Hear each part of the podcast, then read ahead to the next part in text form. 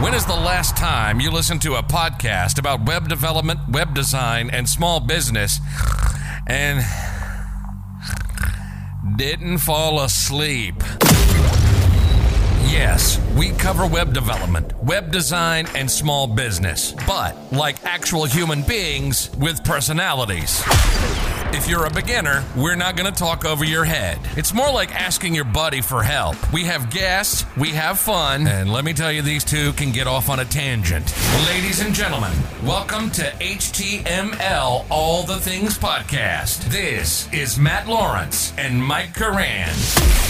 That's right, everybody. We are back, and this is episode 133 Challenges for Junior Devs with Monarch Wadia. I'm Matt, that's Mike, and this week we'll be having a great uh, advocate for new developers on here. As I've already said, Monarch Wadia on the show. Uh, we had a really good interview uh, with him. Lots of great insight into uh, beginning or beginners versus changing jobs versus a whole bunch of other stuff. So uh, really, really packed episode. I hope you enjoy it. And if you uh, if this sounds interesting to you and you want to support the show, you can go check us out on that Patreon. Leave a review or rating on your podcast app. Join us in our Discord server or share this with your friends. another friendly reminder that our weekly goals app, Public Trello, is still chugging away. Mike's doing his thing, so uh, you know you can follow us on that, and um, or you can follow along on that on that Trello board. Now, uh, today, as I've already said, we're talking with uh, Monarch, uh, which is an industry veteran and founder of Mintbean, an organization that has hosted over 150 events, including hackathons, webinars, and workshops. And these events have spanned over 100 campuses across over 150 cities internationally.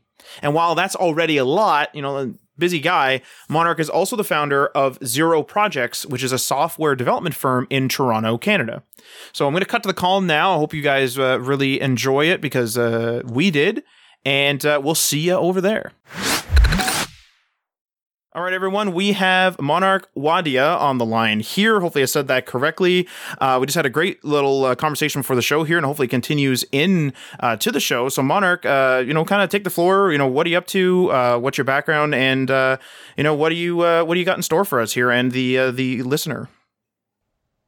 Yeah, thanks a lot. Um, I am a software developer. I have nearly 10 years of experience in the industry, and the last year or so, I've been, of course, working on client projects because my main business is software development and consulting for, for clients. But for the last year, this is what really gets people more excited is I've been doing hackathons and I've done, my team and I have done um, more than 150 events, in, including, I believe we're hitting the 90 something it hackathon. Maybe we're at the 100 mark and about 50 or 60 workshops on top of that. And we do these every single week week after week. Uh, we used to do them three times a week, and now we're doing them once a week because we we decided that three times a week was too crazy. and uh, yeah, we've had we've had engineers from Netflix, uh, Tesla. Um, we've had people from MongoDB come in. Uh, we had the co-founder of GitHub come in and uh, do do a fireside chat with me. Um, we've had so many great people just come into the ecosystem, and all these hackathons they're for junior developers. They're for, of course, anybody can attend, but they're intended to be for junior developers who are looking for jobs and who want to grow their portfolios and their careers. And I've been talking to hundreds of them, possibly uh, thousands of them, depending on the month. Um, and uh, I've, I've just gathered so many amazing stories over the last year, and I'm, I'm here to share everything that I've learned with uh, with your audience. So thank you so much, uh, Mike and Matt, for for having me here. Of course, yeah. And I actually, when you were just talking there too, I just thought up a question that isn't on isn't on the uh, isn't on the show notes, but I just thought of something that's interesting. So Mike and I have actually uh, we've been to minimal uh, sort of events uh, for startups and entrepreneurs and stuff like this. And we we've noticed that even with our minimal uh, sort of exposure to events, that there's a lot of agencies and a lot of entrepreneurs and a lot of developers or entrepreneurs even in other industries that are very um, sort of um, they're like they're like they don't go to events and they're not very public, but they're very successful. But I find that like people that, you know, go to the events and stuff like this, you know, the events seem to like, you know, sort of garner excitement and there's a lot of like, uh, you know, there's a great opportunity for learning there. And like, you know, if, if there's talks at, at set events by those like the big names, like you're saying or something. Um, so like what, what would you say to someone because mike and i do actually struggle with this actively is what would you say to somebody that says like okay i'm a new dev and I want to start like I I, I want to do web dev, but I don't know where to start. I don't even know what HTML is, and I want to start learning, but you know they're stuck between I gotta you know uh, sit at my home and read you know read the textbooks and do the code and whatever. Just hard sit sit alone and work it out versus them going to events because I do know that we that we see to sort of contrast that we do see a lot of people that struggle the opposite way where they think that they're obligated to only go to events and they constantly want to be networking but then when you talk to them you're like hey man like how did x project go you know have, maybe you talked to them six months before and it hasn't gone anywhere because they've gone to event event event event event and they haven't actually you know sat down and done like the hard work i suppose so like what do you think about that contrast? Like, is there like a 70 30 split? Is there no rule to it? Like, what do you think? That's a great question. That's actually a fantastic question because it's, I, I, get questions like this all the time. What should I be doing? Should I be applying to jobs? Should I be networking? Should I be attending events? Should I be doing hackathons? Should I be coding? Should I be doing, um, you know, HackerRank and LeetCode? And the, the, the golden ratio for me is uh, 80 20. You, you should be 80% coding and 20% other things. Um, the nice thing about hackathons is you can go to the hackathon and meet other people and be out there and still be coding. So it's a really great way to hit that ratio where you're coding for you know five days out of seven, you know six days out of seven more or less, and then one of those days you attend a workshop and you dedicate to networking and meeting other people and gaining new perspectives. And that's what a lot of people in our community really enjoy too, is just the opportunity to work on a project along with, you know, 20, 30, 50, 100, 200 people uh, who are their peers and similar experience, uh, similar mindset. They're all working on the same project together. And then at the end of the day, they kind of just, uh, you know, meet and uh, they just shoot the breeze and, and chit chat with each other and, and learn new things. And who knows? Some of them, uh, some of them even find jobs out of the networking that happens. But by and large, most of them find a job um, after having developed their skill to a certain level, and that's really what the hackathons at MintBean are all about. So MintBean is we we do hackathons for people to come in and learn how to code and practice their skills and really really let the rubber hit the road and and learn the hard way. But at the same time, it's structured and guided, and and our our our hackathons are sort of more focused on the coding aspect. I, I just tell people to code, just just code. Everything else will eventually take care of itself. If you don't code, n- nothing will fall in place. But if you code, it, other other things, the universe tends to open its doors if you just ask. And the one thing that y- the universe can't give you is coding. You have to grab that yourself. You have to grab that skill set yourself. So that's what I tell people. And if you're at like, let's say like a uh, an impasse, let's say. So let's say you're you're at that zero level, like you've never coded before, but you're just not sure. You know, you just you know you haven't actually decided like, yes, I'm going to program, or like, no, I'm not going to become a programmer. Um, what would you say for for those people? Because I know that some people will, you know, in other industries, they'll go to I don't know seminars and talks and stuff like that. Uh, do you think that for someone that is actually at zero and they're like, hey, like I don't know if I want to get into this, do you think that they should be attending like an event and then start coding, or do you think that they should start coding first? Just so that they can kind of, I don't know, I guess add value to some of those chit chats at hackathons and such? I think you should just, I, I think regardless of whether they're getting into events, they should be coding and they should be trying to solve problems, trying to build stuff um, at whatever level they're at. So if you're at zero, you've you know maybe never coded before, then sit down and try and you know code up a single function. Learn what a variable is, learn what a function is. Try and build a function that adds a and b together and returns a plus b, and do a little hello world app build yourself up to a simple website and start seeing start wetting your feet and seeing if this is for you and if you if you inherently get some joy out of coding then pursue it and start going deeper and deeper into it. At some point, you'll have either a solid, yes, I want to go into this, or a, mm, maybe this isn't for me, and you'll get your answer. But whichever direction you go in, if you're a coder, you code, and you code a solid eight hours a day. And if you want to know if that's for you or not, the only way to really know is to code. So, regardless of whether you go to events or not, I think just coding is the important part.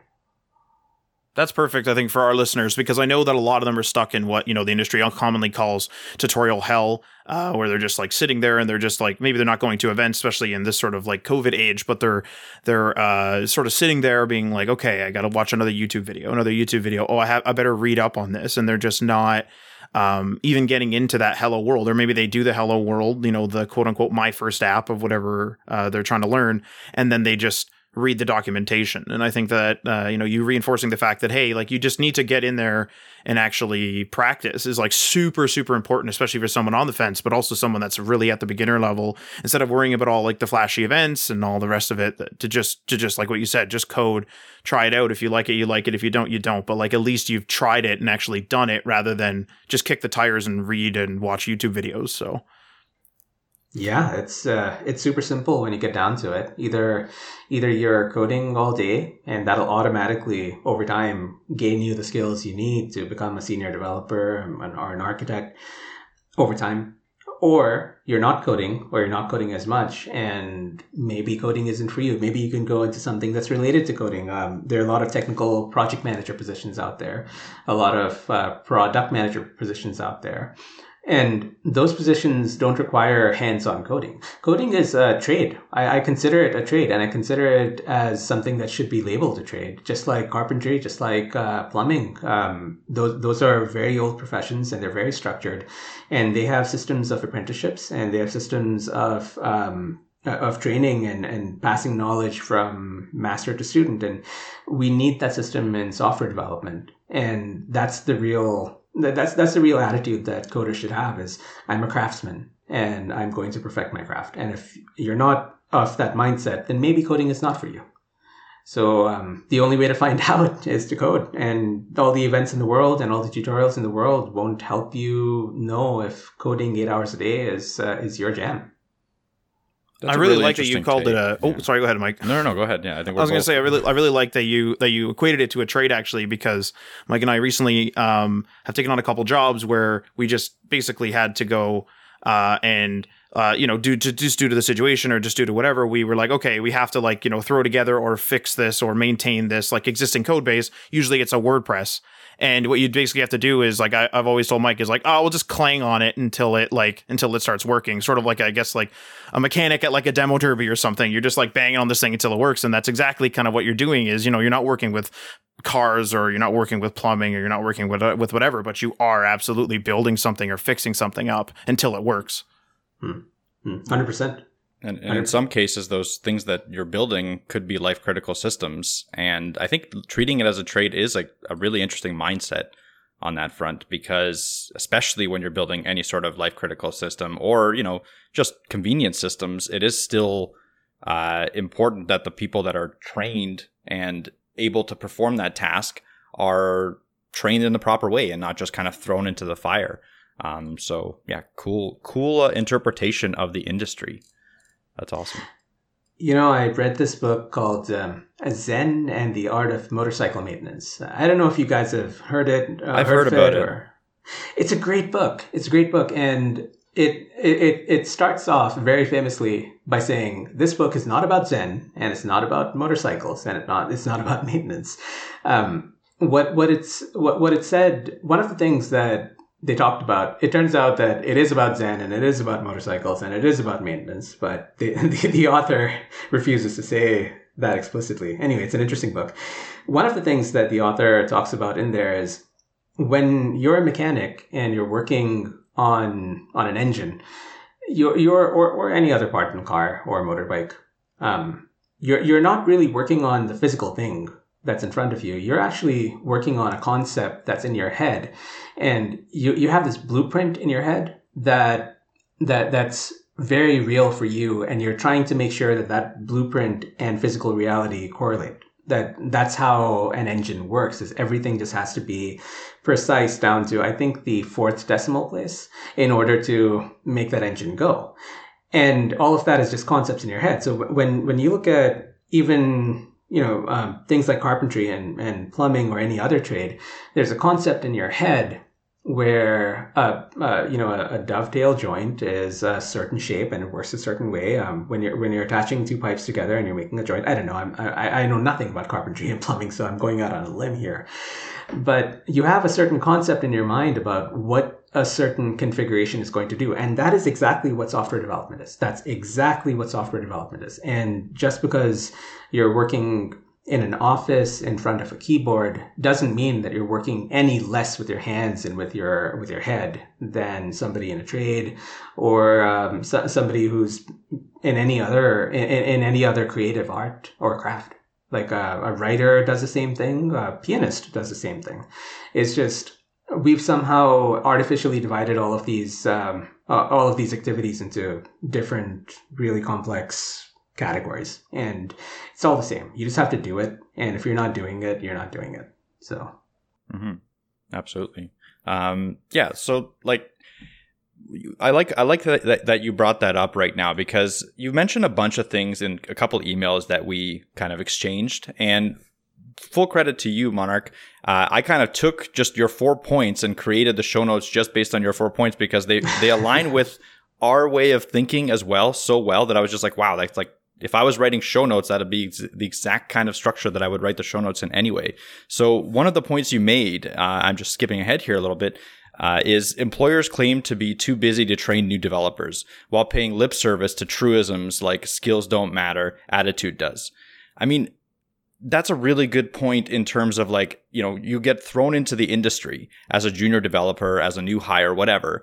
And depending on your job and depending on the employment, it could be widely different on how you get trained up. Some people don't get trained up. Uh, like in startups, everyone's resources are stretched super thin. So junior devs are just expected to kind of sink and swim. And a lot of them like can't sink because you're like, okay, I'm first of all, especially if it's a remote kind of mentality, uh, you're just sitting there in front of a computer with no one talking to you, and you have maybe a task or two to do, and you have no one to kind of reach out to. So it's a huge, I think it's a huge issue in our industry, and I, am just wondering your thoughts on it. I know you kind of you're the one that set up this point, so I, I'm curious to see where you think the industry should go and where you think the industry is right now.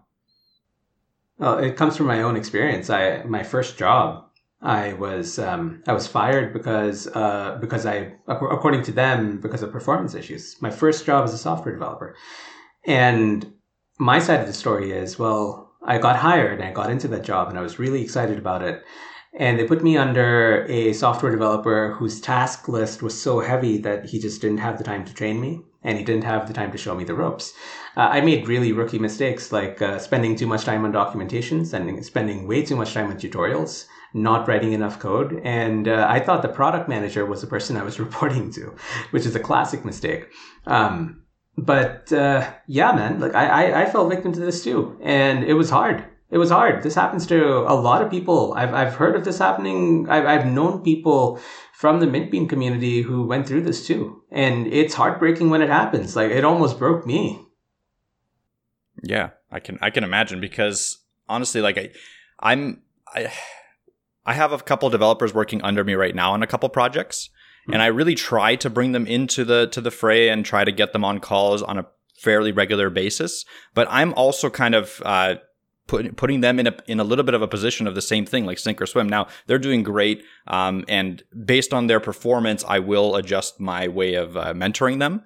Uh, but I feel like I could f- definitely use a system or some sort of training in terms of training as well. So I'm wondering, like that apprenticeship thing keeps kind of going around in my head. What do you see as a structure that could benefit uh, this system, where there is some sort of you know set apprenticeship for junior developers uh, before they get into the industry?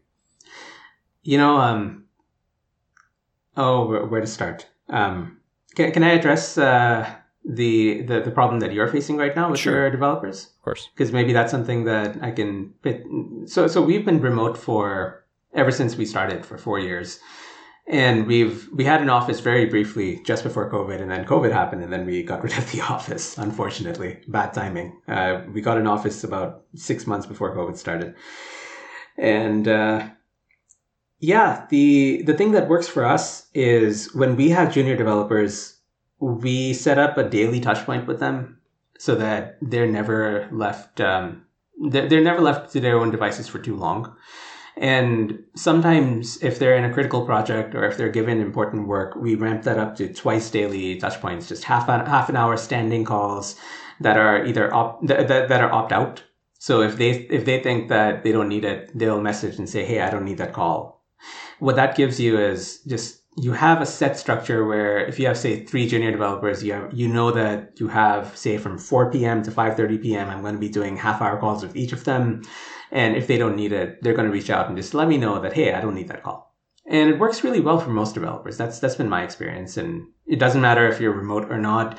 I think a little bit of sink or swim is necessary, but after you're hired, I think the the appropriate way to help them out is just let them struggle with the problem and then unlock them once they have a conceptual understanding and then keep doing that just time to time. So they might be struggling with API calls, unlock them on that after they've struggled with it for a day. Then they might be having trouble with databases, unlock them on SQL queries, like just uh, teach them what they need to know so that they can move on with their task. But there's a fine balance. You can't spoon feed them. So for me, the golden, the golden ratio is about, you know, once a day, half an hour, maybe twice a day, half an hour. Is that, is that aside from a daily stand up? Because I know f- for us, we do a daily stand up, and that's where I kind of gauge how much time I need to spend on, on any new hire or junior developer. So if they, you know, in the first week, if they're able to complete, you know, very simple tasks or very simple ramp up procedures, I know that they might not be as needing of structure. So I kind of leave them to their devices.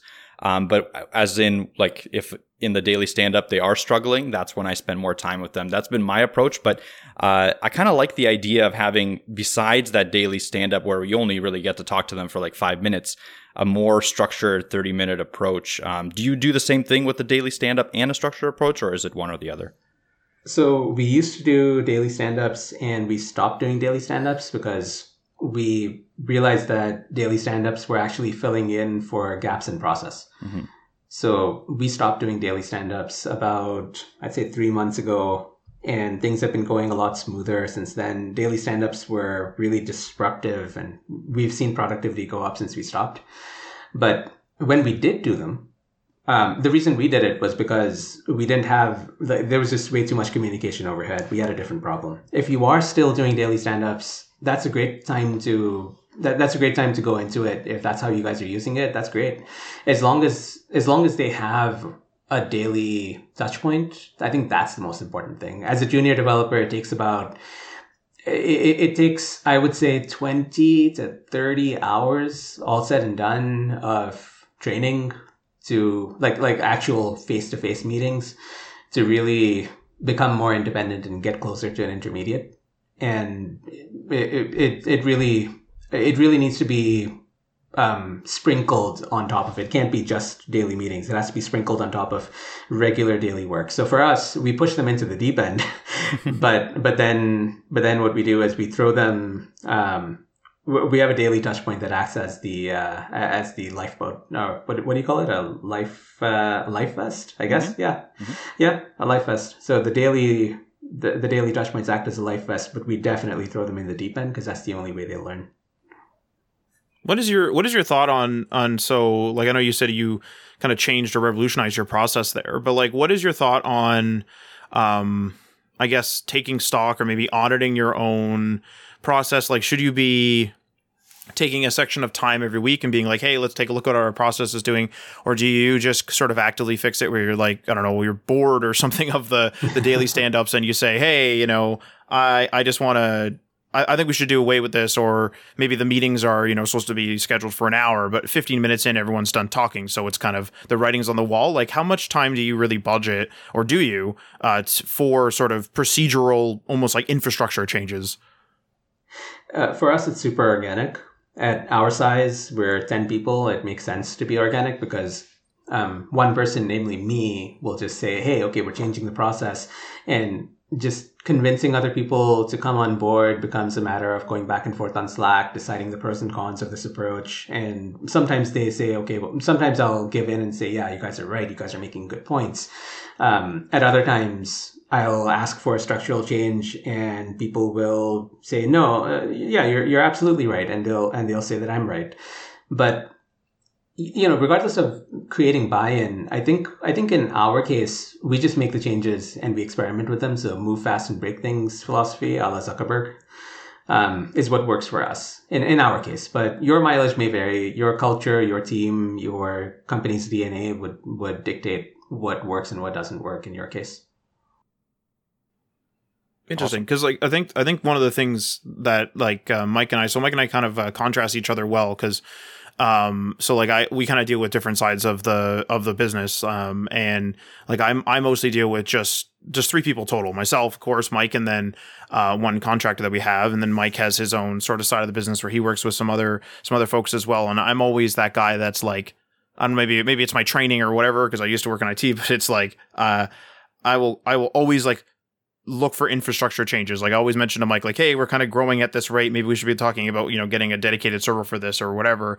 And I'm always uh, maybe even too cautious about uh, doing infrastructure changes or changing infrastructure or setting it up and maybe I need to do a little bit more of the, you know, just try it and see if it like clang on it, as I said earlier, uh, see if it see if it works, see if it see what we can break, see what we can fix. Because uh, I know Mike will even probably um, attest to this, but like I'll like sit there for a while and like plan and plan and plan and plan and plan, and then it gets to a point where it's like there's going to be stuff that comes up that you're never going to be able to, you know, uh, anticipate effectively and it's the same with like teaching the the, the devs like you're saying like there's going to be problems that they come up with that you think is just something that's super like you might teach them teach them teach them like 10 lessons but then there's like some 11th lesson that you never wrote but that that's what they're really stuck on and it's just something you can't anticipate right? So maybe i need to try a little bit more of the um the sink, sink or swim i guess for myself approach. Oh, oh that's interesting. Yeah it's uh I, I sometimes agonize over the details too. And for me, I think I used to do that a lot. And then I realized that, hey, you know what? If I just make the change happen and let the chips fall where they may, very often the rest of the team kind of comes together and fills in the gaps and fixes my mistakes for me. So um, it's it's kind of like okay, I'll I'll I'll go in this direction, and then uh, Claire will come up and say, "Hey, look, uh, you're making this error in judgment over here," and that's really valuable. So I, I depend on my team to check me um, rather than the other way around. Like I, I, I treat everybody around me as um, as smarter than me, and I trust their judgment just as much as uh, they, they trust the direction in which I go in. But they don't trust me too much, and I like it that way. That's good. It's always good to have people that can keep you in check. Yeah, I find that important. Um, okay, cool. Thanks for thanks for that insight on new hires. Let's move on to another topic here, which is senior versus junior devs. So, Monarch, you said senior devs are extremely well paid, but 80% of junior devs struggle to find their first jobs. True. It seems to be difficult to break in to break the pay gap for junior devs without leaving the company and jumping jobs every few years. Is there a better way to do that? What do you think? So the question is: is is there a way to increase your salary without jumping jobs? Exactly. Yeah, it just seems like that's kind of the standard way nowadays. Like if you go ever go on a forum or you know Indeed job sites, everyone's like, "Oh, you just leave your job." Uh, and that seems to be what everyone's kind of mindset is with being a junior dev. Um, but there's got to be a better way because you know employee retention is one of the most important things in a company because you know everyone knows it costs way more to hire a new employee rather than you know promote a, from within. Mm.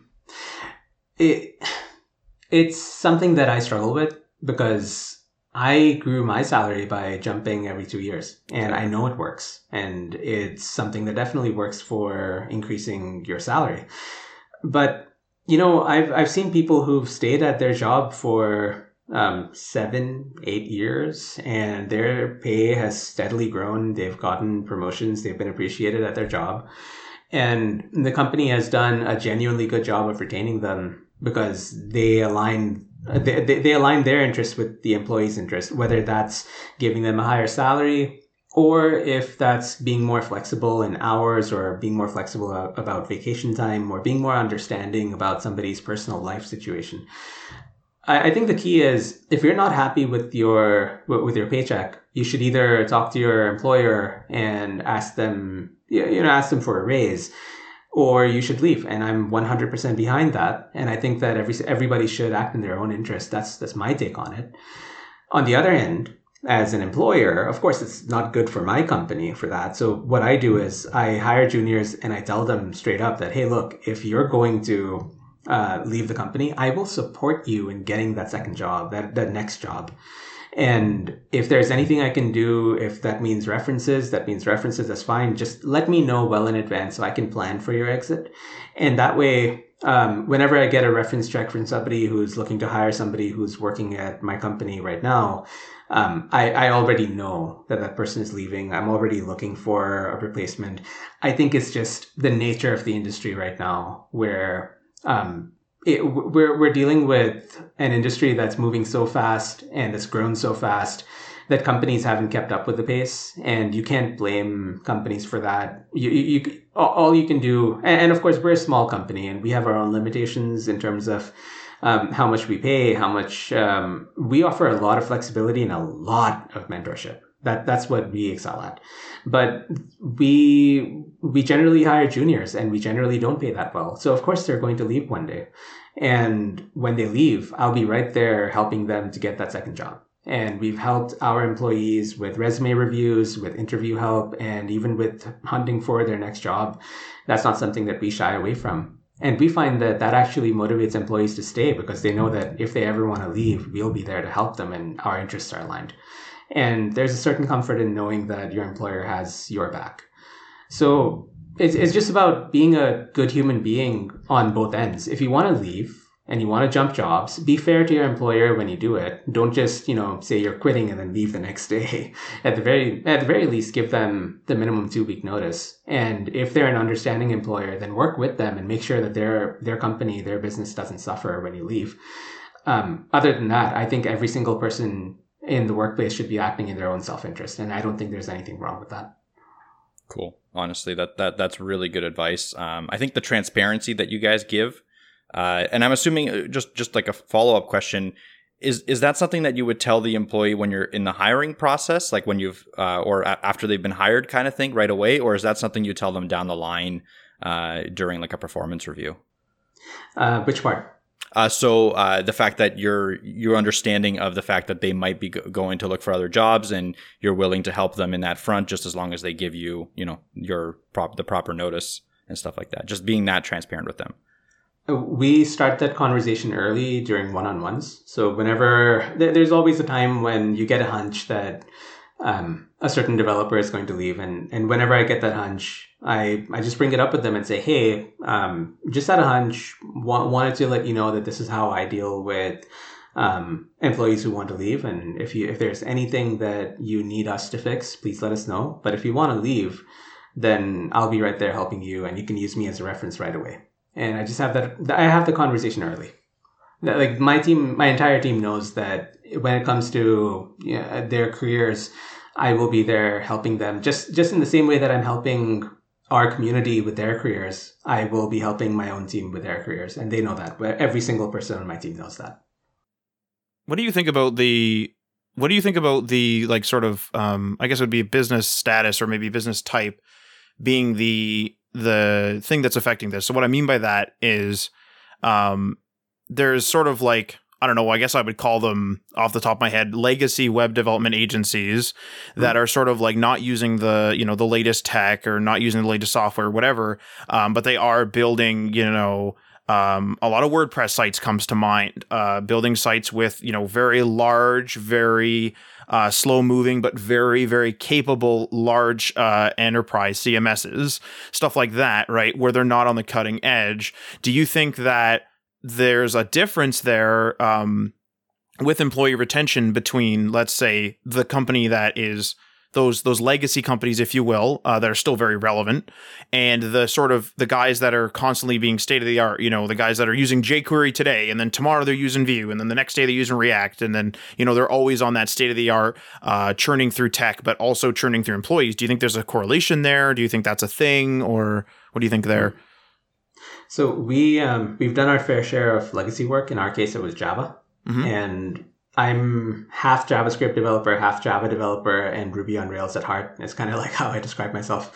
And um, on the Java side, we've made the mistake of putting JavaScript developers on Java projects and it doesn't work out well. We've made the mistake of putting Java developers on JavaScript projects and it doesn't work out well. And I think, um, I think you have to hire developers who want to work on the technology that you have in house. And there are plenty of developers out there who love WordPress and who love actually working with legacy code. And if you just put that in your job description when you're hiring, then you'll attract those kinds of developers. And if you filter out for that for that trait of wanting to work on an older system, then you'll be more likely to retain the developer. Now, will you be able to find them? I think it could be hard to find, relatively hard to find somebody who wants to work on a legacy system, but it depends on the system. For WordPress, I think I think it should be pretty easy to find WordPress developers who want to work in WordPress, and and uh, I, I think if somebody wants to work in jQuery um, it could be somebody who's more junior, who's just breaking into the industry for now, or it could be somebody who's used to working in legacy and doesn't mind working with an older code base. They like the challenge of working with somebody else's code and dealing with that. It, it, there's a there, there's a Tao to it. There's a there's a there, there's a full mindset that lets you that lets you enjoy that kind of work. And I've met many people who enjoy legacy work.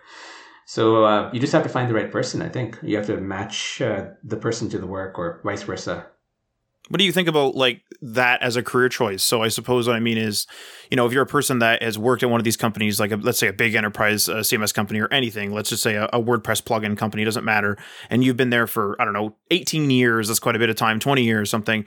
You know, of course you're going to like working on that, but there's you know those people that let's say are just getting in the industry right now, or people that maybe someone listening to this is five years into their journey, and you know they really they really liked making a WordPress uh, plugin, and so you know we're kind of calling it right now, you know, let's say like we're we're, we're kind of calling it older or like legacy code, um, and I would say that in terms of being in the zeitgeist, I suppose, of web development, you would that kind of um, choice of being like, hey, you know, I really liked making that WordPress uh, plugin, and I think I want to go full into WordPress. That would be kind of like shamed, or not shamed, but like people be like, no, no, no, no, no, like you know, jump jobs, you know, do the do the uh, like you know every couple years, like you said, and always use the latest code base, never stop. Whereas someone else is like, no, no, no, like I just I think there's a you know market here in WordPress. I want to you know stay here. What do you think about that as a career move? Like, do you think that's a a good or bad career move? Do you think that everyone maybe starting today or starting, you know, within that 5 years, should you be doing the state of the art all the time? Like do you think it's viable to stay with something like WordPress or a big CMS? Like what do you think there? You know, I, I know people who do COBOL and Fortran and get paid a lot of money to do it. And those are ancient. Those are prehistoric technologies. I don't even standards. know what those are. COBOL and Fortran, they, they were they were around right before Java, and they were what all the big banks used to build. Uh, basically, you, you know how London is supposed to have six layers of city underneath the surface. It's it's kind of like the the lowest level of all these banks um, is built on COBOL and Fortran. Okay. It's like the basement. It's like the basement foundation back from the 70s. And it's ancient. And uh, uh, just when just when COVID started happening, New Jersey put out a call for COBOL developers. They got desperate because there were so few of them out there, and they wanted uh, they wanted COBOL developers, and they were willing to pay very good money for COBOL developers who had at least two three years of experience in COBOL. So if you like legacy. And if you like just sticking to one technology and that's your jam yeah man like there's a market there for you. There's uh it's a it's a vast wide world. There are people who make money doing uh, cobol and fortran. There are people who are, are out there making good money doing ruby on rails. And people consider ruby on rails to be at least on the decline if not dead. And there's uh, there's a market out there for anybody and everybody out there. I think um i think you have to be pragmatic though at some level and do your market research and know when you have to exit an industry. That's important too. So yeah, you might like, say, COBOL or Fortran, but if you don't want to move and all the jobs in your city are not COBOL and Fortran, maybe that's a signal that, okay, well, either you need to move or get a remote job or maybe you need to pick up a new technology. So mm-hmm. it's it's very it's very particular to each individual and each. Uh, it, it's very hard to answer questions like this in a, in a specific and black and white way because it's it's all it depends. It depends. Yeah, that makes sense. I I know. Um, I've I've had some dealings with with stuff like COBOL and Fortran uh, kind of recently. They're they're mainframe languages, correct? Is that Exactly. Yeah. yeah, they're mainframe languages. So we, we we had business with a large retailer. I can't I can't speak to the actual retailer, but it was very large, and their whole logistics system is on uh, I believe is on Fortran, and they were saying that like they have such a issue with getting developers that developers that do support Fortran and COBOL and have the experience with it were just setting their own prices. Uh, because they just couldn't say no. So any developer that came to them was essentially hired on the spot um, that could support their system just because they have so much backlog in feature requests. Uh, I, I, at one point, I was told that it's a six year turnaround for any feature that you want to add to this their system right now. Ooh. Yeah. Six years. Six years, yeah, six year turnaround. Because we we were trying to interface with it, and we were just told no, like you you can't interface with it because we just don't have the support for that. So Wow. Highways are built faster than that. Like, I, yeah, I wow. know, I know. A real thing, yeah, a real this big is- thing. Like, this was uh, this was quite a shock for us. Uh, and, they, and then they, they immediately asked, "Hey, do you know anyone that has a COBOL or or Fortran or whatever?" Like I was just like shocked that it was uh, still being used and still being used to such a degree that they were willing to just go out and hire anyone for any amount, essentially.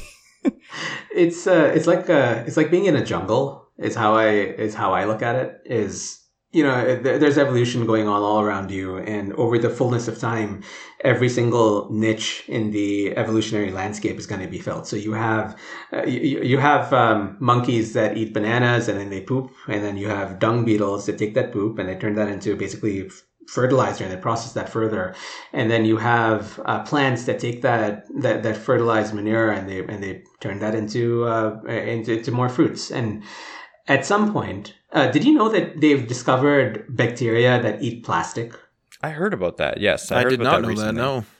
So they discovered bacteria that eats plastic. And this is like groundbreaking. And it came as a shock to a lot of scientists because evolution happened. The plastic industry has been around for, let's say, 100 years. And you wouldn't think that evolution happens that quickly. But you already have bacteria that eats plastic. And this is happening right now. I'm, I'm, I'm guessing in about another thousand years, if, if we're still using plastic to make our computers, uh, we'll be putting anti, like, you know, anti, anti-plastic eating bacteria to keep our computers from rotting because now they're susceptible to this bacteria. And that's, that's an example of an evolutionary niche that's being filled. And it, it's the same thing in software development. You have COBOL and Fortran, and you would never have thought that there's a demand out there. But that's a niche that's being filled actively because guess what? Those COBOL and Fortran systems, they're the bedrock on which our industry is built. And you need somebody to fill that niche of being uh, of being a COBOL developer, and that's a very important job. And if nobody fills that niche, gosh, I don't know what's going to happen. Um, I mean, would you take a job for uh, for for being a COBOL developer? Somebody paid you five hundred thousand dollars a year? I, th- I think I might. you know, Yeah. I was going to say, I'm, I'm, I'm going to immediately start Googling COBOL if it's this good. Like, yeah, get those tutorials going. You got to got to buy a mainframe. You got to get it going. Your whole house will turn into a computer. oh, God. Enjoy. oh man, living in a computer. Uh, Yeah, no, that's cool. Um, all right, let's move on to the next topic here, which is are complex interview questions necessary? So again, Mark, you mentioned employers test candidates on algorithm questions, but rarely need algorithms on the job. It seems like a lot of interview processes are designed to make the candidate as as uncomfortable as possible. This could be to see how they react in certain situations, but I think it can really remove great candidates that would have been able to work out fine for that company just because they're kind of putting them in an uncomfortable position. Are there any good interview techniques that are beneficial for both the company and the candidates that don't require this kind of, you know, mounting pressure on someone to see if they'll crack? Yeah, you know the um, the candidate experience is terrible in 2021, and uh, the typical um, the, the typical flow goes like this: you um, you submit your resume, hopefully you get a call back. Um, they do a phone call, see if you're a human being, and see if they can work with you. You know, you're you're not you're not a reptilian, right? You you you can actually mesh well with our team, right? And and if they like you, then they give you a technical challenge. And sometimes that technical challenge is an algorithm test. But that's a mistake because if you give a developer an algorithm test, then are they ever going to use an algorithm on the job? Are, are they ever going to be doing, you know, binary search trees on the job? Or are they ever going to, um, are they ever going to do FizzBuzz on the job or, you know, do a custom sort on the job? Probably not.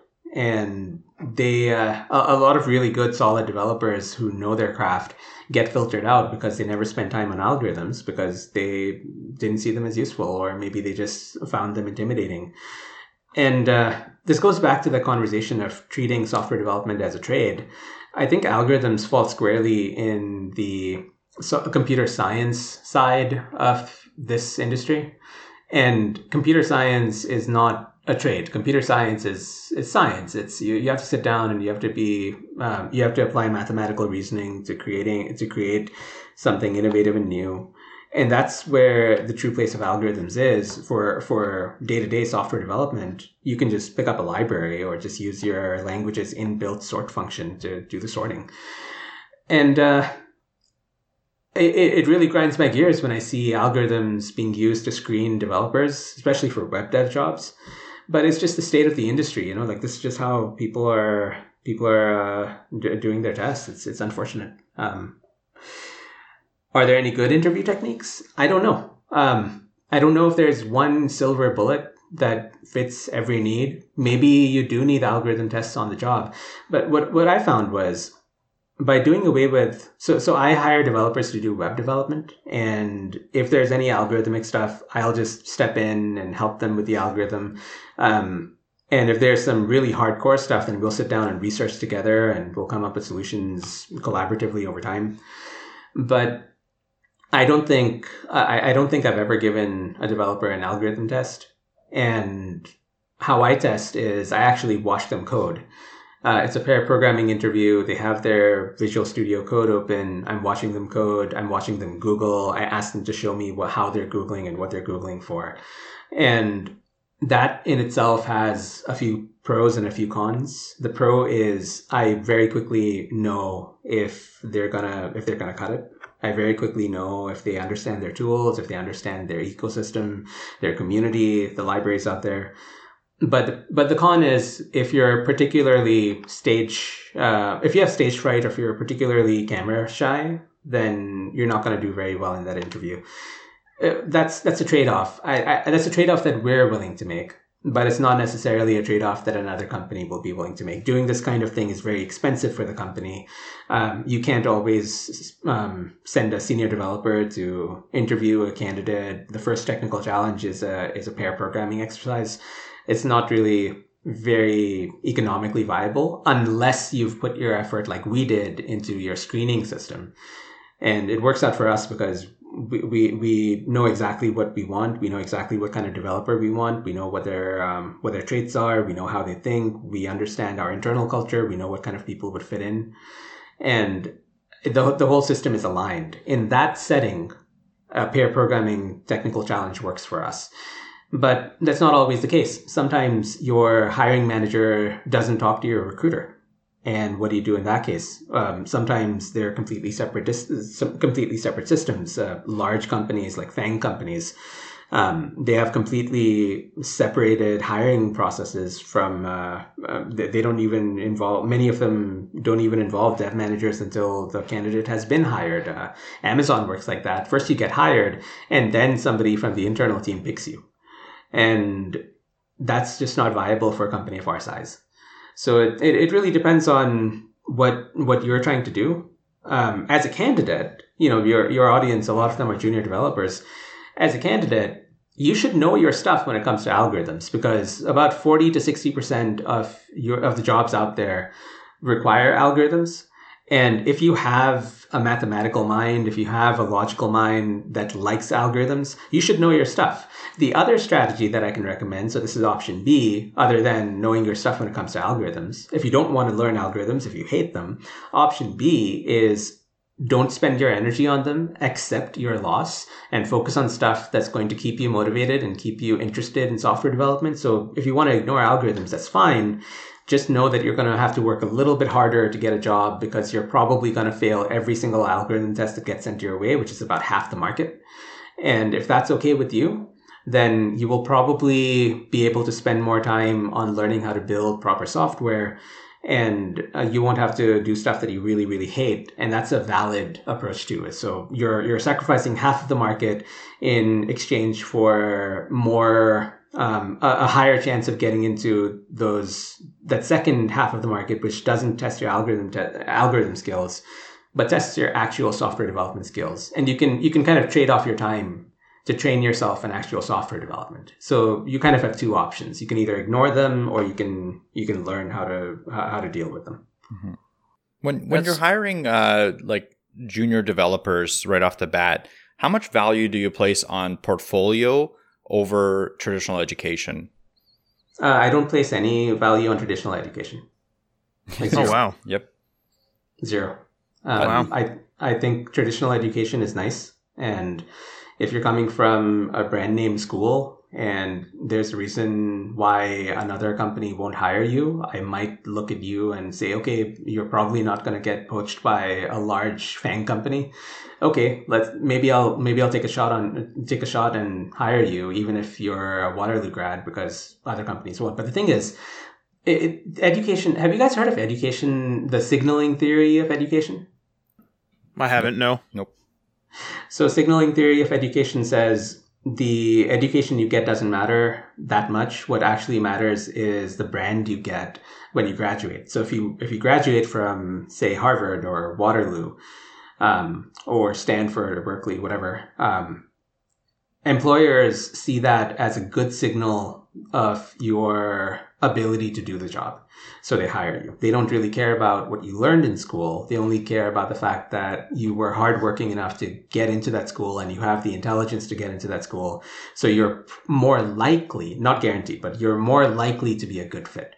So uh, you can, uh, according to signaling theory, which I have mixed feelings about, I think there's merit to it, but I think you can also talk about how it's uh, simplifying the situation.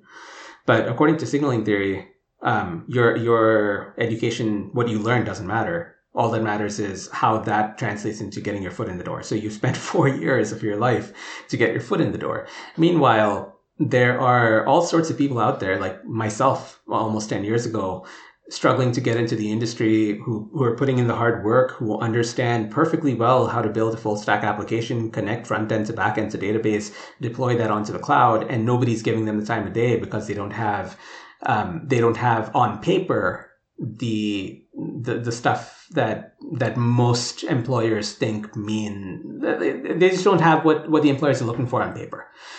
And i can go into the economics of it if you guys are interested and why signaling theory works but there's uh there, there's there's a lot there to talk about yeah i i agree um i kind of also followed the signaling theory but not to the degree of like only appreciating larger colleges. The only thing I appreciate about a, a degree is the fact that someone can, you know, start and finish something. That's it.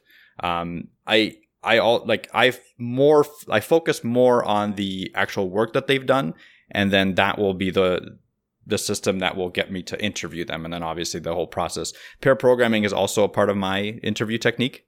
So I do the same thing. And I know it's kind of a lot of pressure on the person, but in the job that I usually have, like in our sessions, I do a lot of pair programming with my junior developers. So regardless if they're camera shy, it's just not going to work out anyway in our system. So I, I kind of align with your way of thinking. Now, portfolio wise, like when you're looking for a junior developer, is the portfolio super important or is it really just the resume that they have? Um, for them or for me? For you, for you as a hiring, as someone hiring a junior developer. So as uh, for me, what matters is not their portfolio, not their resume, but their skills. And you can actually get to know somebody's skills even if they don't have a portfolio.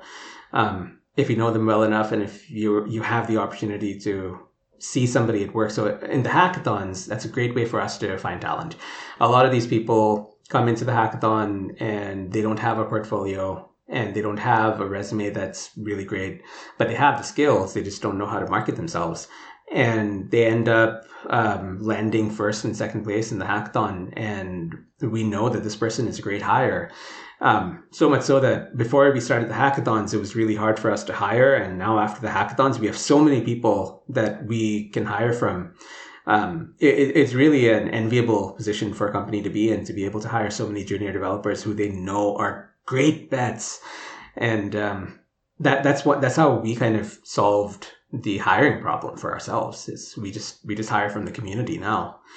Um, so that's one way that you can you can kind of build your. Of course, it's not for everybody, but that's one way that you can build your flow is uh, you know scout talent at hackathons. Um, but yeah, at this point, we've gotten to the point where we don't even look at portfolios. We just look at you know how many hackathons have you won? Are you active in the community? And do you seem smart? And show me your source code from your hackathon submissions, and we'll hire from there.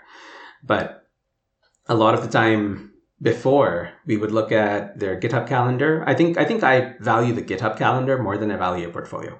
Like I'll I'll um, I'll talk to you if you have a completely green GitHub calendar and you have no portfolio. That's that's my philosophy, because you're putting in the work. And uh, of course, at that point, when when the rubber hits the road and you sit in front of me and start coding, and you can't code, I won't hire you. But that's a great way. I, I I'm willing to spend you know, three, maybe four hours of bad interviews to find that one person who deserves that in into the industry. Uh, I'll spend that extra time to find that one person. But that's me. Yeah, that's cool. That that that's an interesting. The GitHub calendar approach is an interesting way of doing it, and also the hackathon. I think uh, we'll, we'll have to talk a little bit more about the hackathon. Uh, the hack, the hackathon approach because I know a lot of our community is junior developers and uh, they struggle with doing projects and getting getting out there. They do a lot of you know traditional kind of learning courses and stuff like that. But my advice is always to kind of try to get out there, do as many projects as you can because in when push comes to shove, that's what's going to kind of push you forward. And I think the hackathon approach is a great way to achieve that. Now, you were saying that um, you kind of talk to the people that win hackathons how how do you like how many people get to a hackathon and how long would it take someone to actually win one do you think? So about back in august somebody a developer um, came to the community for the first time and we do hackathons once a week right? And these are all the, the way we structure our hackathons is we give you the core MVP of the application. We call it the MVP. And the MVP has the library uh, that you, you're going to use, the suggestion for the library. Um, 90% of people end up taking the suggestion. It gives you the core user requirements and it gives you a few different ways to um, really embellish your project and polish it up so that it looks and it looks great to anybody who's looking at it. We we we give you instructions on how to build a landing page. We give you instructions on um, what kind of content you should be putting on your landing page so that when a recruiter lands on it, it, they'll they'll see it and they'll say, "Wow, that's a great great portfolio piece." So so we help developers coming in um, build their project and then also polish it up so that it's ready for marketing. And then we also help them uh, showcase it on linkedin. So that's that's kind of the core. That's how we help our, our community start looking for work and uh, get noticed. And it works. It works. I, I, we get dozens of stories a month um, talking about oh yeah um, I, I found more and more i'm getting more and more um, attention from recruiters. I'm I'm getting way more attention from recruiters now that I did this hackathon. Hey, I found a job, and thank you so much. I get these messages all the time. And uh, this one developer came in in August, and they and they started the hackathon, and they failed completely. They just completely just wiped out. And they messaged me after saying, "Hey, Monarch, I'm so sorry. I'm gonna have to bow out, and I don't think I'll be able to submit anything." Um, it's, it's just not something that I can do. I'm really sorry. So I, I messaged him back and I said, Hey, um, you know what? Instead of giving up, I understand where you're coming from. It's really hard to submit a hackathon project, but did you learn anything from the experience? And he said, Yeah, I learned a lot. I, I learned how to deploy a project. And I said, Great. So do me a favor, come back next week and all you have to do is just deploy a blank white page. And if you can do that, I'll consider that a personal success for you. How about that? So, so he went away and he came back next week, did the hackathon, and he submitted and he said, Yeah, Monarch, I, I submitted a blank page. I said, Great, that's really good. It's a blank page. That's one step further. Did you learn anything? He said, Yeah, I learned how I, I learned how to take it one step further. And the reason it was a blank page was because I had a few bugs and I didn't know how to deal with those bugs. And I said, Okay, well, the next time I want you to submit a broken project. And he did that. And, you know, the fourth, this was the third hackathon. He submitted a broken project. The fourth one, he actually submitted a, f- a fully working project, but it didn't really win. The fifth hackathon, he, he, he won. He won the fifth hackathon. And in two months after that, he found a job and it paid him $65,000 a year. This is for somebody who came in from a non-development industry. I, I think it might have been retail. I can't remember exactly. Um, paying 30, 35,000 a year, I'm guessing. And he got a job as a junior developer paying 65K. And it was directly as a result of just coding, just coding, coding, coding, coding, coding, coming to the hackathons. And and he was so thankful and it, it made me feel so good when that happened because that's that's the kind of journey that I see often in Mintbean and and this one just stood out because of this person's grit, this person's just courage to keep going at it. And you, know, it's it's just about coding. It's just about learning how to do it and over time things align as long as you're putting out that energy into the universe and, and telling the universe hey i want that coding job not with your with your words with with your actions it will come and it's just about it's just about spending time on it. And this is this is this is why we like hiring from the hackathons because people who come back over and over again tend to have the kind of grit that's necessary for a developer. So that's why we hire from the community as well. It's not it's not all altruistic. It's also it benefits the business because we get a great we get a great pipeline of talent who who can fit right into our business. And um, we've hired i believe I don't think it's quite 10, but it's close to 10 developers on either a full time or freelance basis from the community already in this one year uh, for various different projects. And it's a pleasure working with them. They're all smart, talented people.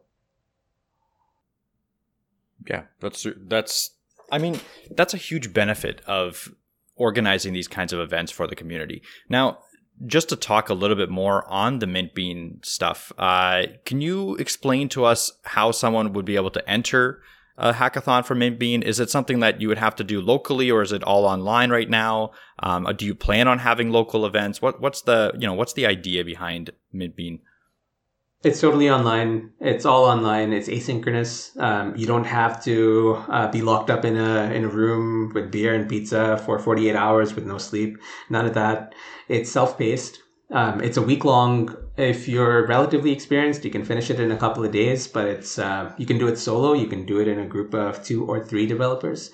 And it's, it's built so that it's easy to learn and hard to master. So it's uh, very easy for newbies, but it's also very challenging to win the hackathons for more experienced developers because you do get really good talent coming in and competing. So uh, yeah, it's it's really for it's really for everybody. You know, come one, come all, because there's there's a lot over here that we've put in. Um, we're, completely bootstrapped. We're not trying to grow this into a massive unicorn. This is something that we're growing and building so that we help uh, the community of software developers that's out there, and, and it's a way for me to pay it back. Um, this this industry has been really good to me, and it's a way for me to help others break into it as well. Yeah, what a great what a great way to pay it back. I mean, again, to all the junior developers or the people that are just starting out out there that are trying to find their first job, I always recommend doing, you know, getting projects done, getting coding, just code because every time that you get into the cycle of okay, I'm just going to do another course or I'm just going to do, you know, I'm just going to go back to school and do 4 years of traditional education after I've already done 4 years and your expectation after that would be to you know immediately find a job. It's it's not that simple because like we were talking about the whole signaling issue um, it's just at best a foot in the door. But really when you get down to it if you can't code you can't code. And you're not you're probably not going to get hired. So it's much more important to be able to get out there code as much as you possibly can learn all the little ins and outs uh, like that one story you were talking about just like you know grind it out get get projects done even if it is a project with just a blank page that's still a project next time you can do something better so this is a great way to kind of um, have a community around you while you're doing it i, I do i do plan on checking out mintbean uh, and i do really appreciate you coming on and providing such a good resource to the community Absolutely, Mike. Thanks so much. I'll send you guys a Discord invite so that you guys can be a part of the Mintbean family as well. And I, I really hope you guys uh, come and join our Discord too. Awesome. That'd be great. Uh, I do actually have a, a question, a question for you, uh, um, because and it's more of a personal, professional question um, regarding myself. And we've talked about this on the show a couple of times in the past, actually. So, um, I'm at a point where okay, so we're, we run a small business, so you have to wear all the hats, and I'm at a point where I get like really, I don't get really good, but I get pretty good. Let's say at like JavaScript because I'm working on a project for like a month, two month, three months, whatever. So I'm like working away, working away, working away, whatever. Finish that, and then I leave and go to do like I don't know the accounting or something. Uh, which I don't do the accounting. That was a bad example. But I go and I do like some other business admin thing um, for like four months, and then I come back and then I need to like work on I don't know WordPress. So I work on WordPress for like three months and get really good at WordPress. And then it's like, oh no no no, now you got to go over here. And so I'm at this point where like I've had this conversation with Mike several times where I'm at this weird point where it's like I don't I'm kind of all over the place. Like you know it's the the the, classic trope of like uh you know jack of all trades master of none but i'm at the point where like i literally will like lose all my js knowledge for the most part and then I gotta kind of like go in there and knock the rust off, and I like slowly get it, like faster than like a a, a total beginner would, obviously. Um, but like, what would you say to someone that say because freelancing is so incredibly popular? Like, I'm sure that a lot of people that would, let's say, they graduate school or they they are looking for that job, whatever they're doing, and they're looking for that job, and they're like, hey, you know what? I'll try a little freelancing, and they're a beginner. It's their first job they're applying for. They want to do a little freelancing. They look for jobs that are scaled to them. You know, there's a lot of hats to wear. So, what would you say to like those type of people? Because obviously, there needs to be like you can't like a person. A lot of people can't just spend all their time coding or all their time uh, doing events. Like, what would you say for someone that's trying to do the balance and also because there's that balance there's like those skill gaps where it's like I can't just be coding because I gotta like you know put out a fire on this project, but I can't just be coding in this because I gotta go put out a fire on that project, and that's where I personally find myself. Um, where like what what's your kind of advice, I suppose, for someone like that? Like, should you just be like hard? Like just saying like nope, there's a hard limit here. I'm going to stick to this one thing, or is it just a matter of it being like you just got to wait for the business to grow? Like, what do you think about that for sort of a freelancer? Yeah, it reminds me of that episode where you guys were talking about getting into Git, and you guys had the Dropbox, uh, the Dropbox folder that you guys were syncing all your projects up on. Oh yeah, Eh, yep. Yep. and it reminds me of that episode where you guys learned Git, and I was rooting for you guys when I was listening to that episode, and and, and I, I was so happy that you guys got on Git, and yeah, now you guys see how it works, and it's so amazing. But you still have a few things that are on Dropbox, and that's unavoidable just because of the nature of the business.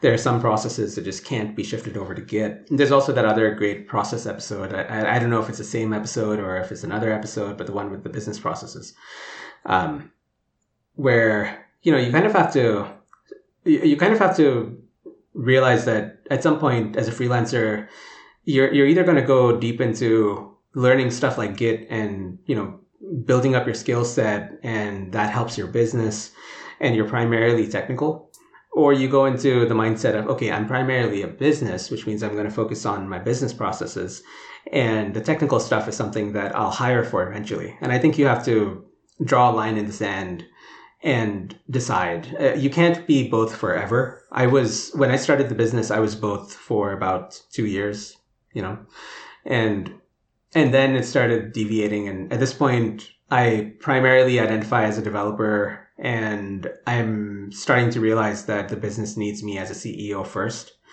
And I'm forced to draw the line in the sand and say, okay, the way the business is going, I can either forget about the business and go back to coding full time or I can make the really, really, really hard for me choice because coding was my life for you know seven or eight years. Uh, the really hard choice of just giving up coding full time and you know turning it into a hobby and doing uh, business processes and marketing and all that kind of stuff and, and meeting great people like you, which is an amazing plus of being in business and, and trying to enjoy the business side of things. And uh, I, I- think that decision is personal to everyone. I know people who do consulting, you know, technical consulting, and they uh, they, they do the uh, you know consulting is really a fancy way of saying freelancing, and uh, they're very strong technically, and they work on other people's projects, and they earn a lot of money, but they'll never grow past a certain income because their income is limited by the number of hours they work.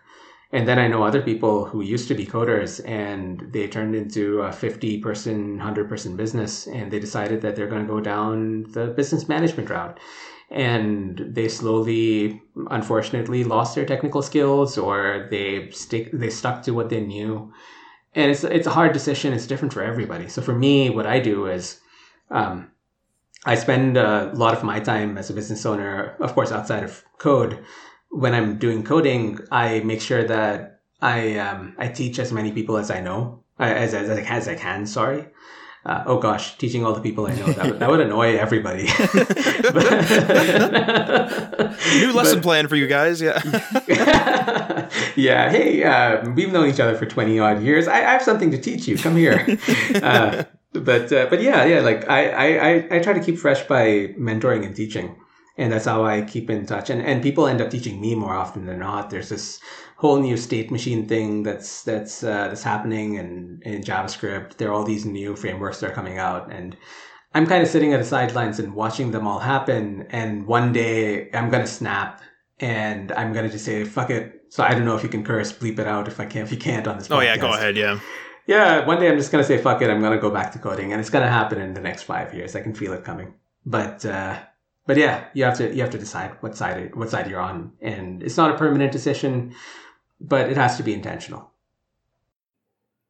Yeah, that's a good that's a, that's a good uh, insight because I think that's exactly the impasse I'm hitting where, uh, like I'll be learning even something like social media. You know, you think it's easy, it's easy to post, but you got to know all the stats and everything.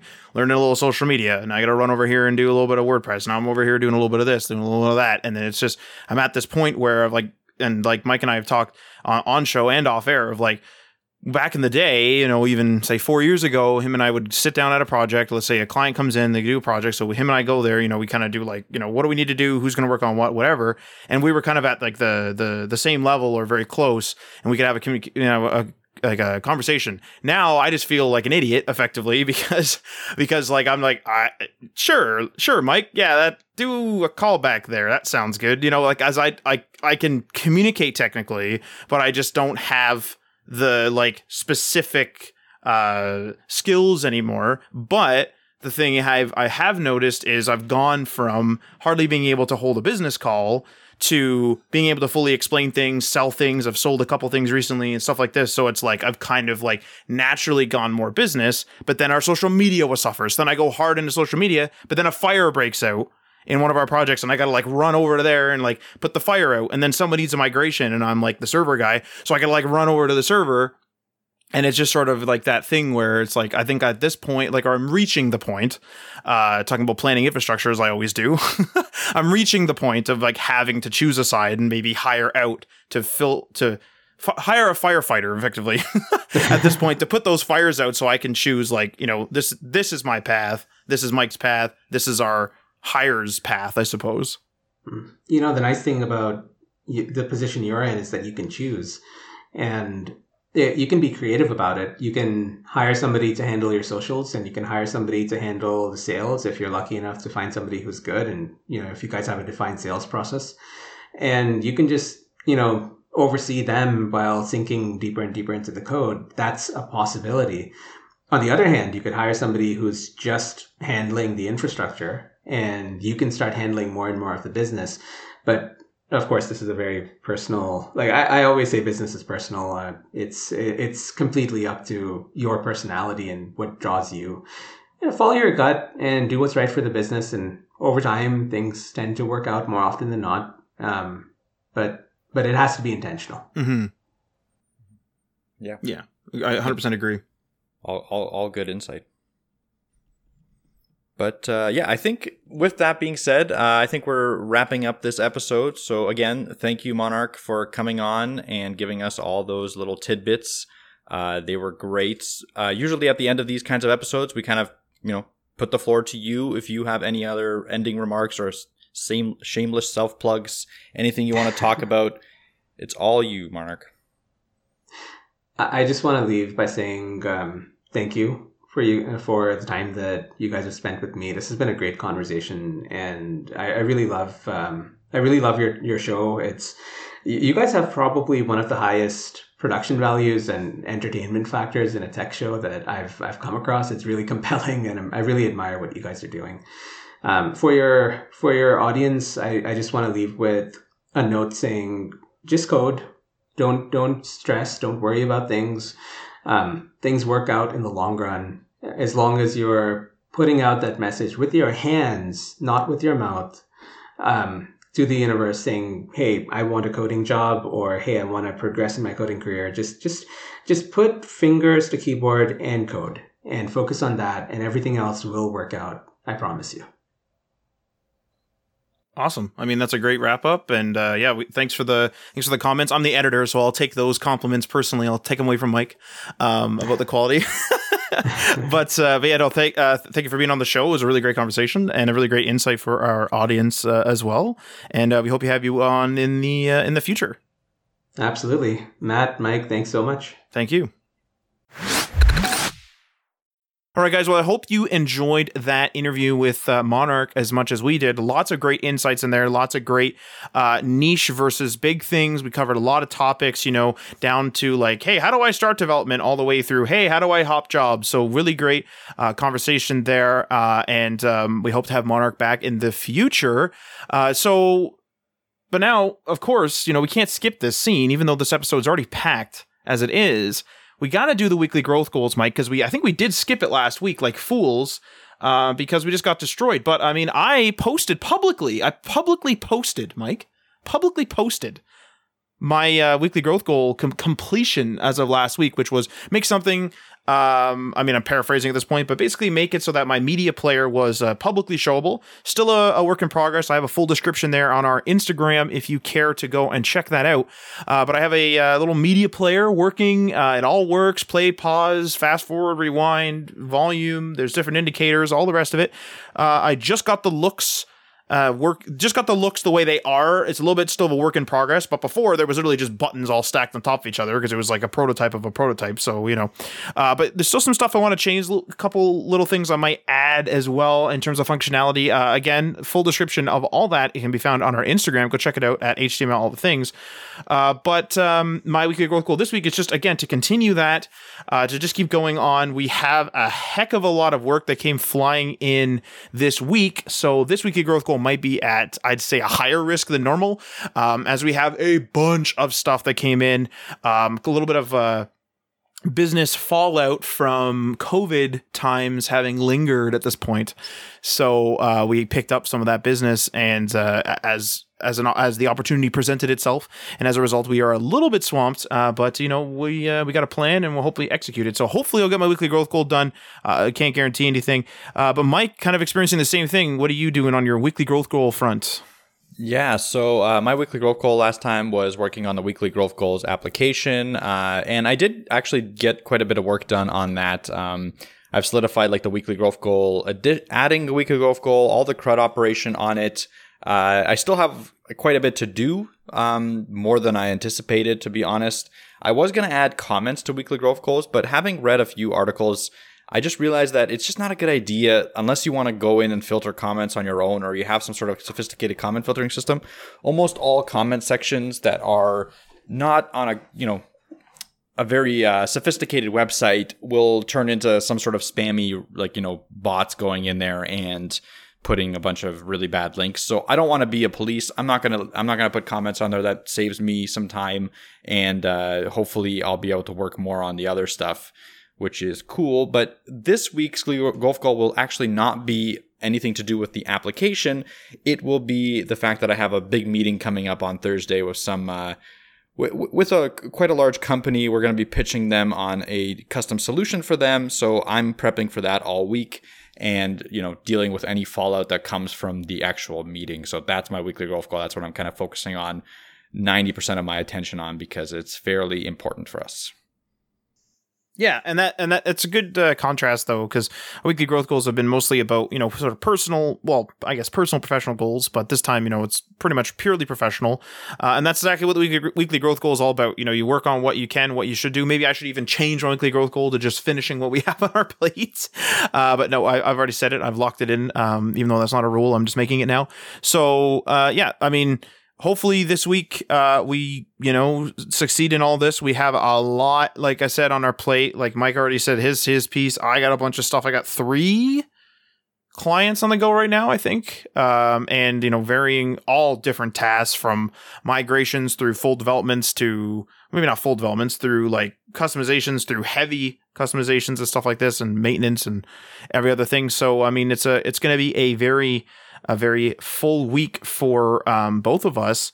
Uh, but we hope that you uh, enjoy that. Now, I don't know if we're going to do a web news this week. Um, we didn't do one last week due to being swamped, and I mean we're swamped this week as well, so maybe we won't. Uh, this episode was packed though, but if there is a web news, I mean you'll see it. Just follow us on your podcast app; you'll see it drop there. And remember that we are on the Patreon. If you want to support the show, uh, it's patreon.com/slash html. All the things. Check out the tiers, give that a go. And many thanks to our three dollar tier patrons: Sean from RabbitWorks JavaScript on YouTube.com/slash RabbitWorks JavaScript, Garrick from Local Path Computing and Web Design via localpathcomputing.com. Ryan Gatchell from Blue Black Digital on blueblackdigital.com, Chris from Self Made Web Designer on selfmadewebdesigner.com, Tim from The Web Hacker on thewebhacker.com, DL Ford from dlford.io, Bib Hashdash from 9block Media on 9blockmedia.com, and uh, Jason from Geek Life Radio, radio, excuse me, via geekliferadio.com. Feel free to leave a comment or a review on the platform that you are listening to this on and this outro will sign us off. You've been listening to HTML All the Things Podcast. Web development, web design, and small business. We hope you've gotten some useful and practical information from this show. And we hope you appreciate that we talk to you like human beings. And we hope you had some fun. We'll be back soon, but in the meantime, hit us up on social media on Facebook, Instagram, and Patreon at HTML All the Things, and on Twitter at HTML Everything. Until next time, this is HTML All the Things signing off.